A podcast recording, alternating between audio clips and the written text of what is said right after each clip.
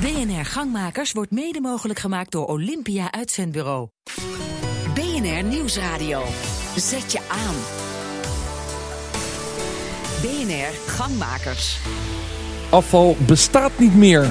Maarten Bouwhuis. Ondernemers in de maakindustrie moeten anders gaan denken. Als een product zelf niet meer werkt, moet duidelijk gekeken worden wat er allemaal kan worden hergebruikt. Dit is BNR Gangmakers, het debatprogramma voor en door ondernemers. Vandaag vanuit de Cradle to Cradle Expo Lab in Venlo. Ja, daar zijn heel veel mensen heel blij over Cradle to Cradle, maar daar gaan we het kritisch over hebben in deze uitzending. Venlo profileert zich als een Cradle to Cradle stad. Het bouwt een stadskantoor van alleen maar recyclebare materialen. Hier moeten we zijn om ons hergebruikdenken helemaal op scherp te zetten. Maar hoe krijg je je partners in de keten mee en wat mag je verwachten van de overheid? Daarover gaan we vandaag debatteren. De eerste stelling in BNR Gangmakers luidt: duurzame producten moeten op prijs kunnen concurreren met niet duurzame producten. Duurzame producten moeten op prijs kunnen concurreren met niet duurzame producten. Ik stel mijn gasten aan u voor en jongens, geef direct aan of je het eens of oneens bent met de stelling. Uh, Marcel Lubbe, directeur van Reverdia. Oneens. Oneens. Arthur de Ruiter, commercieel directeur van AMI. Eens. Eens. Daan Prevo, gedeputeerde uh, duurzaamheid in Limburg. Eens. Eens met de stelling Mark Post, hoogleraar fysiologie aan de Maastricht University. Eens. Eens met de stelling. Uh, ik had geloof ik één oneens, Marcel Lubbe. Zo is het toch, hè? Waarom oneens met de stelling? Ik denk dat dat van alles met ambitie te maken heeft. Um, als je enige ambitie is om groen te zijn, uh, dan moet je niet raar opkijken als je klant tegen je zegt: Nou, dan ga ik ook niet veel meer betalen dan voor dat niet-groene product. Dus wat wij proberen is uh, innovaties eigenlijk te packagen. Dus niet alleen een groen product te leveren, maar ook een beter product. Dat betekent dat je ook moet investeren in uh, applicatieonderzoek. Samen met klanten op zoek moet naar unieke groene producten... die, behalve dat ze groen zijn, ook meteen een verbetering met zich meebrengen. Even voor dat beeld, want wat is Reverdia dan precies voor partij? Nou, Reverdia maakt bio-barnsteenzuur. En bio-barnsteenzuur is een algemene bouwsteen... waar je materialen, en beter gezegd biomaterialen van kunt maken. En om een voorbeeld te geven van zo'n verbetering... Hè, wij hebben een verf ontwikkeld met een Franse partner. Die is niet alleen... Uh, groen, maar die is bijvoorbeeld ook krasvaster. En uh, zo, zo, zijn we altijd op zoek naar uh, additionele voordelen voor een klant. Want dan is iemand veel meer bereid om een, uh, een change te maken en een verandering te doen. En te zorgen dat er een nieuwe versie van het product en, op de markt En dus hoeft dat duurzame product niet per definitie op prijs te concurreren met niet duurzame producten. Exact. AMI, Arthur de Ruiter, wat doen jullie? Wij zijn fabrikant van aluminiumbovenslag. Um, om gelijk op die stelling terug te komen. Ik deel gedeeltelijk de mening van mijn buurman. Ja. Sinds 2008 uh, hebben wij de crisis meegemaakt in het Nederlandse. Dus je merkt dat die bouwsector behoorlijk heeft ingeteerd. En dan merk je ook dat als producten nieuw zijn, duurzamer, uh, innovatiever... dat de markt helaas geen meerprijs wil betalen. Dat je toch keihard op prijzen concurreren bent. Dus je zegt, ik zou wel willen wat Marcel bepleit... met zijn verf die dan ook krasvaster is... Absoluut. Maar in mijn wereld van het aluminium is het zeker in de crisistijd keihard op prijsconcurrentie. Dan worden gewoon de prijzen langs elkaar gelegd en dat mag absoluut niks meer kosten. Oké. Okay. Uh, Mark Post, hoogleraar fysiologie aan de Maastricht University en ontwikkelaar van de hamburger van Kweekvlees. Gaan we het ook over hebben vandaag. Bekend als de vleesprofessor. Um, ja, u zegt ik ben het uh, oneens met de stelling. Ze zouden niet op prijs moeten concurreren. Nee, ik was het eens met de stelling. Nee, ik denk dat ze op prijs moeten concurreren. Ja. Ik denk dat je anders, ook, uh, zeker ook in de voedselsector, uh, mensen gewoon niet meekrijgt. Daar is, ja. Kruipt u lekker dicht in de gele daar microfoon. is, een, daar is een hele belangrijke uh, competitie op basis van prijs. Dus ik denk dat je mensen niet meekrijgt op basis alleen van uh, duurzaamheid. Ik denk wel... Ja, want u, u zit vooral in die, voed, in die voedselsector. We gaan straks weer een stapje terugzetten naar de industriële sector, de vervende aluminium. Maar even naar die voedselsector kijkend. Daar zijn toch duurzame producten? Simpel, één ster, beter leven keurmerk. Daar zijn we toch al bereid om iets meer te betalen? Dat hoeft dan toch niet op prijs te concurreren met de plofkip? Ja, maar dat zijn nog steeds uh, hele kleinschalige dingen eigenlijk. Dat is niet echt een, een enorme grote markt. Hoezo? Albert Heijn is daar toch ingestapt? Dat is toch geen kleine markt? Nee, dat is zo. Maar de, de producten die daadwerkelijk duurder zijn en, uh, en op basis van duurzaamheid, dat is nog steeds een kleine markt.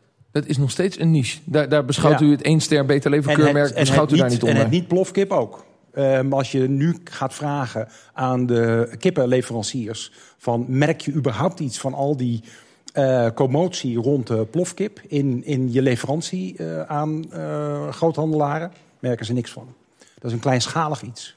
Dus die hele discussie die door de, de lobby tegen de, de kip, om het frame niet direct weer over te nemen, in, in, in wordt gezet, is, is klein bier in de Ja. voedselindustrie? Ja, ja. Als je dat aan de leveranciers vraagt, zeggen ze, wij, wij- dat is een, een rimpeling in de vijver. Oké, nou met, met uw kennis over die industrie, wat betekent dat dan voor de stelling? Duurzame producten moeten op prijs kunnen concurreren met niet duurzame producten. Ja dus. Eh, Zeker, ja. Ehm, dat is de En enige hoe zou dat manier dan moeten? om een. Nou, ik, ik denk dat ehm, duurzame producten helemaal niet per se duurder hoeven te zijn als ehm, bijvoorbeeld. Kijk, ik moet wil natuurlijk wel even vertellen. Wij hebben nog geen product. Hè? We hebben een, een ontwikkeling en we moeten die, dat nog als product maken. Ja, Dus dat, gaat moet over, dat gaat over het kweekvlees wat u Ja, ja, ja. maakt. U maakt hamburgers die, die, die niet, wat geen echt vlees is eigenlijk. Nou ja, ik zou het wel echt vlees noemen. Want dat, Maar het komt niet van een dier. Het komt Jawel, niet van nee, een Het dier. komt wel degelijk van een dier. Ja, het, Alleen zijn- het kweekt zichzelf. het kweekt zichzelf, maar de, de cellen komen gewoon van een dier. Ja, maar u pakt zelf van een dier en daarna ontstaat er een hamburger. Ja, Plat gezegd. ja. Dus het is niet dat ik eerst een dier heb gemaakt, dat ga ik slachten en dan maak ik een hamburger. Nee. Nee. nee je hebt een, Maar het is wel echt vlees. Het is echt vlees, want je haalt gewoon cellen uit het dier. En, en die cellen die kunnen vlees maken. Die maken in ons lichaam vlees, maar die maken ook buiten ons lichaam vlees. Juist. Komt op hetzelfde neer. Alleen En- hebben we het lichaam eromheen niet meer nodig. En is dat de ultieme eh, cradle-to-cradle gedachte? Dat je het dan kunt kweken? Of de duurzaamheidsgedachte? Dat je dus geen investering meer hoeft te doen in de bio-industrie? Nou, laat ik zo zeggen, je kunt dat ehm, eh, veel beter onder controle houden. Kijk, een, een koe heeft zijn beperkingen. Eh, beperkingen in termen van eh, voedsel, wat, je, wat, wat het eet. In termen van met name conversie van voedsel naar vlees. Dat is een enorme beperking bij koeien. Ehm, een beperking is dat ze ehm, met al die magen gras fermenteren en daarmee methaan uitstoten. Daar kunnen we niet omheen. Dat is klein beetje kunnen we er omheen, maar dat is toch heel erg lastig. Dus die koe heeft zijn beperkingen. En als we nou diezelfde technologie die de koe gebruikt in zijn spier... nu eruit halen en daarbuiten gaan eh, gebruiken... dan kunnen we recyclen, dan kunnen we het een gesloten systeem maken... dan kunnen Ja. we methaanuitstoot verminderen... ehm, en eh, de conversieratio enorm verhogen. Oké, terug naar de stelling. Duurzame producten moeten op prijs kunnen concurreren met niet duurzame producten. Daan Prevo, gedeputeerde in Limburg. Ja, ik ben het met stelling eens. Ja. Ik vind dat, eh kijk, het heeft ook met toegankelijkheid te maken voor iedereen. Iedereen moet eh, kunnen meedoen. En ja, uiteindelijk de consument of de klant, die bepaalt zelf wat hij aanschaft. Eh, en die kijkt in eerste instantie natuurlijk naar de prijs. Tweede, prijs-kwaliteitverhouding. En, ja, en als bestuurder van iedereen vind ik dat ook eh, verduurzamen ook voor iedereen mogelijk moet worden gemaakt. Ja. En er mag geen onderscheid zitten in, ehm, ja, zeg maar in de prijzen. Want je zegt niet iedereen doet, doet boodschappen bij Albert Heijn. Er zijn ook mensen die gaan naar eh, andere supermarkten waar de producten per saldo goedkoper zijn, omdat mensen kleinere beurs hebben. Ja, dus u, u stelt meer het, ideaal, dat begrijp ik ook wel als politicus, eh, eh, voorop. Eh, Marcel en Arthur zijn het eigenlijk oneens op deze stelling als het gaat over de praktijk, hoe het werkt. Marcel, wat is, jouw, nou- wat is jouw reactie nu op het verhaal van het aluminium? Dat, en je komt zelf onderdeel van DSM, ook in die bouwwereld terecht, dat de prijsconcurrentie gewoon keihard is. Ja, het, het- hangt er een beetje vanaf ehm, wat je met prijs bedoelt. Ehm, ik zal je een voorbeeld geven. Ehm, als je biologische champignons hebt, bijvoorbeeld bij de Albert Heijn, die zijn een stuk duurder dan niet-biologische champignons. Dat kan wel een verschil zijn van 2 euro versus 1,30. Ja. Dus daar zit een behoorlijke premium op. Volgens Mark is dat een niche-markt dus. Nou, oké, maar goed. Je zou kunnen zeggen van als ik nou een plastic bakje maak wat duurzaam is en misschien zelfs afbreekbaar, waarom zou ik daar niet 2 cent meer voor kunnen vragen? En want die extra marge van 70 cent, die zouden we best met z'n allen kunnen verdelen. Dus je moet wel kijken, denk ik, naar integrale kosten. Eh, je moet ook kijken wat voor voordelen bijvoorbeeld zo'n bio-afbreekbaar bakje zou kunnen hebben voor een supermarkt. Hey, stel je voor, er is een partij over de datum, dan kan het in, in zijn geheel ehm, weggegooid worden als biologisch afval. Dat heeft bepaalde systeemvoordelen. Dus wij moeten creatiever zijn dan alleen kijken naar een prijs per stuk of een prijs per kilo. We moeten zeg maar de integrale kostenvoordelen voorrekenen. Arthur de Ruiter, is er in die aluminiumindustrie ruimte voor deze creativiteit? Dat je kijkt naar de totale bouwkosten en eh, de, de footprint ook. eh, de CO2-footprint of de duurzaamheidsfootprint die het heeft eh, als bouwproject. In plaats van alleen maar naar kilo's aluminium. Ik ben ervan overtuigd dat we de komende jaren daar zeker aandacht aan kunnen besteden. Want uh, op dit moment staan in de bouwwereld de signalen wel op groen. Dus ik, uh, ik hoop dat we de ergste ellende achter ons hebben gehad. En op het moment in een groeiende economie ontstaan er voor dit soort initiatieven absoluut mogelijkheden. Ja, nu is de aardigheid dat jullie hebben zelf als aluminiumproducent net het cradle-to-cradle keurmerk gekregen. Klopt. Is het daarmee volledig gerecycled aluminium? Nee, want wij, op het moment dat je met cradle to cradle instapt, dan heb je verschillende niveaus. Wij zijn op brons ingestapt, dus we zijn ook brons gecertificeerd. En de uitdaging ligt natuurlijk om binnen dat cradle to cradle verhaal verder te groeien. Ja, maar jij kunt binnen die bronscertificering uh, het aluminium concurrerend in de markt aanbieden tegen partijen die het niet brons gecertificeerd hebben. Absoluut. Ja, je kunt het ook omdraaien, Marcel Lubbe. Uh, uiteindelijk is dat nog, nog beter. Dat je zegt, ik heb en een duurzaam product en ik kan op de prijs mee, want dan kunnen we het schaalbaar maken. Absoluut. En uh, je zult ook zien dat wij... Wij volgen nu een strategie van uh, niches opzoeken in eerste instantie. Kijken waar je dat uh, price premium in combinatie met voordelen kunt halen.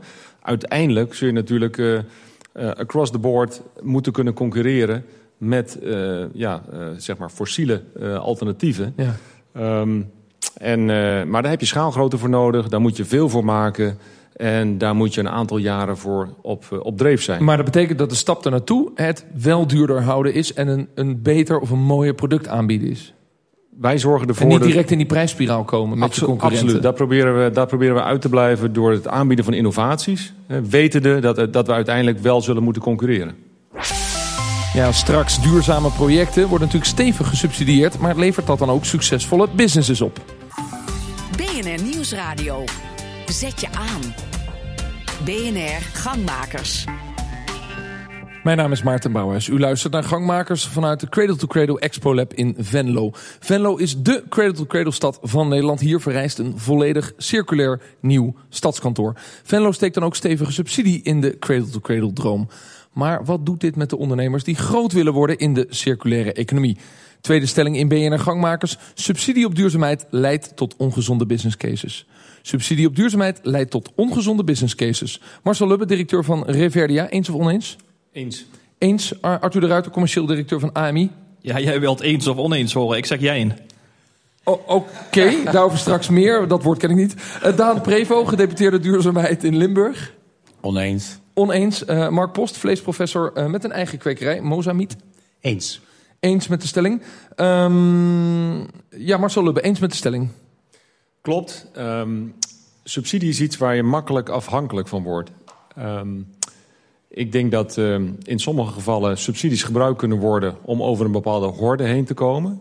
Een investeringssubsidie denk ik anders over dan een subsidie die elke keer terugkomt in het uh, uh, jaarresultaat. Ja, dus je kunt nog een verschil maken in soorten subsidies. Absoluut. Maar een investeringssubsidie mag van u wel? Dat mag voor mij wel. He, dus sommige zaken die hebben nou een grote horde. En als je weet dat het op zich goede business is, dan kun je dat uh, op die manier faciliteren. Maar om dat in je jaarlijkse ja, winst- en verliesrekening, om, om, om, je daarvan, om je dan afhankelijk te weten van subsidie, dat zou mij te ver gaan. Um, ik zou hem ook nog wel om willen draaien. Um, hè, waar wij natuurlijk mee te maken hebben is um, vaak tegen de fossiele brandstoffen en de fossiele spelers uh, te concurreren. Um, ik las vanochtend een staatje dat in 2014 waren er 425 miljard uh, wereldwijde subsidies verstrekt door de G20-landen aan fossiele, fossiele spelers. Ja. Uh, een kwart daarvan wordt als subsidie verstrekt aan renewable spelers. Dus dat is een andere illustratie van het feit dat het leidt tot ongezonde business cases. Ja, maar goed, dan draaien we hem dus inderdaad helemaal om. En, ja. en dan zou dat level playing field er wel moeten komen. Daan Prevo, gedeputeerde in Limburg, oneens met de stelling... het leidt niet tot ongezonde business cases, het verstrekken van subsidie. Ja, is natuurlijk uh, heel eng geformuleerd. Maar uh, een, van, een van de opgaven van de overheid is dat je natuurlijk wel moet aanjagen en faciliteren. En zeg maar, het overheidsgeld gaat nog naar dit soort projecten. Om een voorbeeld te noemen, het, we hebben een fonds, dat heet Limburgs Energiefonds. Daar kunnen ondernemers die dus met een pracht idee rondlopen... die alle banken al gehad hebben, niemand willen financieren...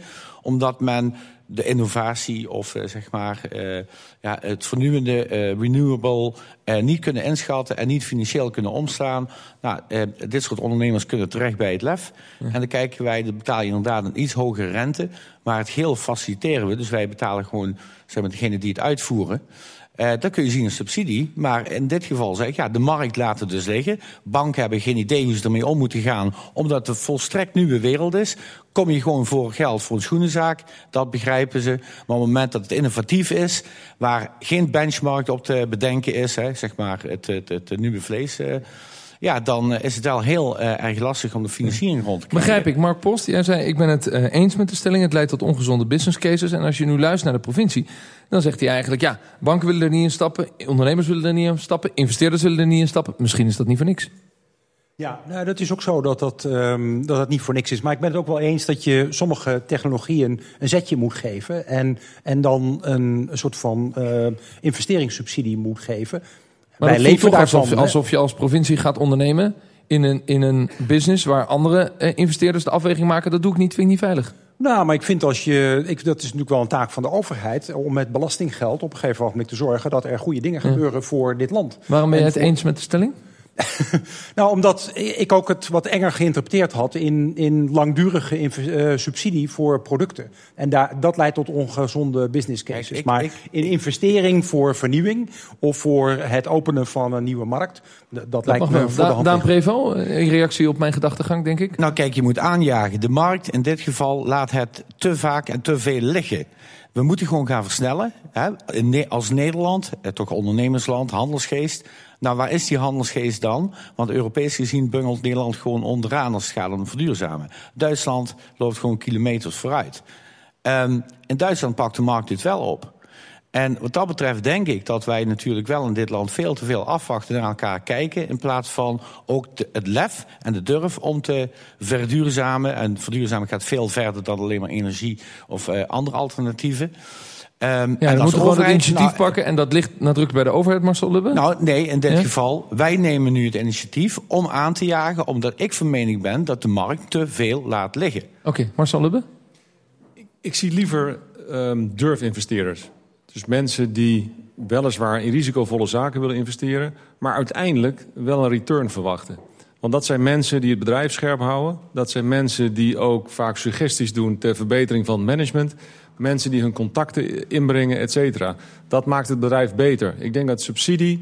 Er zijn weinig subsidieinstanties die vragen at the end of the year... wat heb je nou met mijn geld gedaan? Dat is gewoon weg. Ja, Arthur de Ruiter, jij kwam met een voor mij onbekend woord... maar het zal een kruising zijn tussen ja en nee, of eens en oneens. Klopt helemaal. Uh, uh, waar, waar, waar, zit de lastigheid voor jou in de keuze voor deze stelling? De subsidie, prima, maar die moet in balans staan. Dat moet een prikkel zijn, dat moet een stimulans zijn. Wat, wat is een subsidie die in balans staat? Dat die... Uh, inderdaad aanjaagt en stimuleert om dingen te gaan ontwikkelen. Maar het mag niet zo zijn dat het een hele grote subsidie is. Daar waar men continu en jaarlijks op terug kan vallen. Daar ben ik het helemaal mee eens. Maar dan zou het een goed idee zijn om te, uh, Marcel te volgen en te zeggen: durfinvesteerders. Nou, die prikkelen wel. Anders dan subsidieverstrekkers. Ja. Dus, dus dan zou je zeggen: subsidie leidt tot ongezonde business cases. Durfinvesteerders leidt tot gezonde business cases. Ik denk toch dat het een combinatie is. Dat je die subsidie absoluut nodig hebt om de eerste stappen te maken. En dan hoger op die ladder kunt klimmen. Ja. Marcel? Ik noemde het net al even met die oliesubsidies. Maar ik denk dat de groene industrie, of de renewable industrie... er wellicht meer aan zou hebben als we zouden stoppen met uh, subsidies op uh, fossiele zaken... dan het zelf incasseren van subsidies. Want uiteindelijk wil je gewoon een level playing field hebben. En als er heel veel subsidie is op zaken die aantoonbaar slecht zijn voor onze planeet, dan gaat de hernieuwbare industrie het niet redden. Ja, Daan Prevo, dat kun je ook bepleiten. Uh, we moeten subsidies op uh, fossiel afbreken. Dan weet ik wel dat het een Europees vraagstuk is, dus dat, dat, dat begint misschien in Limburg, maar het is moeilijk om dat helemaal zelf te door te drukken. In plaats van zelf subsidies steken in duurzame initiatieven. Nou, het is een en-en verhaal. Ik denk dat je sommige zaken moet je gelijktijdig doen. Hè. Er is nu ook sprake van een boete voor de zwaar vervuilende industrie. Nou, die zal waarschijnlijk in oktober door de minister worden aangekondigd. Waarom? Omdat ja, er was een deal gesloten tussen het ministerie en de grote bedrijven, de zogenaamde op één afspraken. Nou, en wie heeft nu niet die afspraak eh, ingevuld? Ja, dat is eigenlijk de grote industrie. Dus nu zegt Kamp, ja, jullie hebben beloofd met een voorstel te komen, jullie blijven achter, nu ga ik sanctioneren. Ik vind dat ook ondernemers, grote ondernemers of klein, um, mee moeten gaan in die bewustwording. Als ondernemer heb je ook een verantwoordelijkheid jegens je samenleving, uh, je omgeving, de maatschappij. Dus als nu iedereen duurzaam gaat ondernemen, dan krijg je vanzelf een level playing field. En ik vind de overheid dat je dat moet aanjagen, je moet het stimuleren. Dus eigenlijk meer vanuit een positieve insteek en een positieve vibe creëren... dan dat je vanuit zeg maar, een repressief uh, beleid... we gaan sanctioneren als je niet tijdig uh, het een of het ander doet of nalaat. Begrijp ik. En je um, kunt versnellen als overheid, want uiteindelijk denk ik... het is gewoon heel handig als dadelijk de minister roept... laten we afspreken met elkaar dat we in 2030 van het gas af zijn. Nou, dan moet je eens kijken wat er gaat gebeuren. Ja, uh, maar ik, ik, zie Kamp die stappen nog niet zetten... Om het, om het nu zo te doorbreken dat we in 2030 van het gas af zijn. Ik wel, alleen over het jaartal zijn we het niet eens. ja, maar dat is nou juist het hele punt voor de gemiddelde Groninger.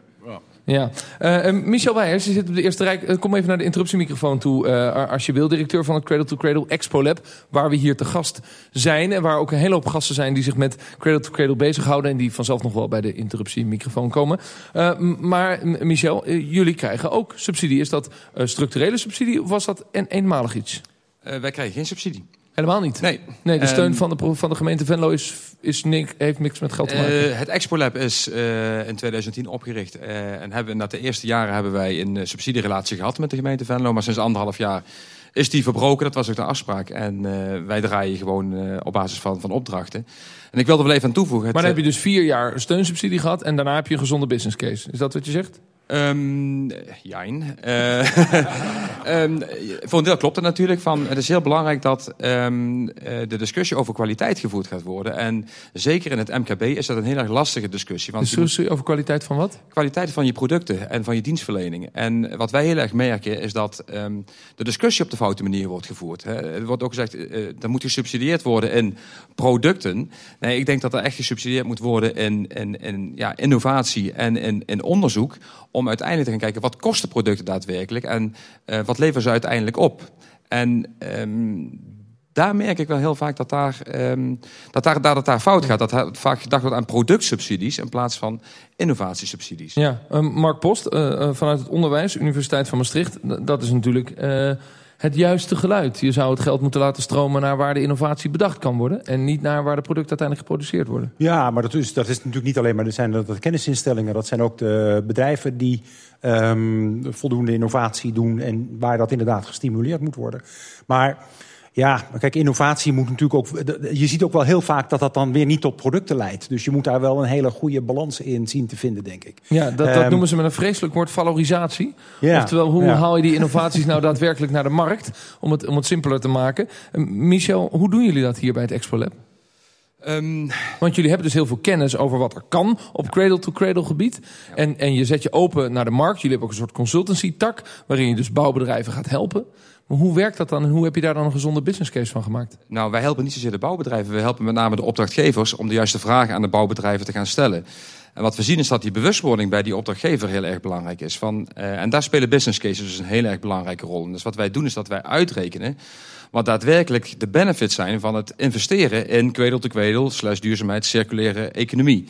En die vraag is natuurlijk veel breder dan alleen maar het aankopen van een product.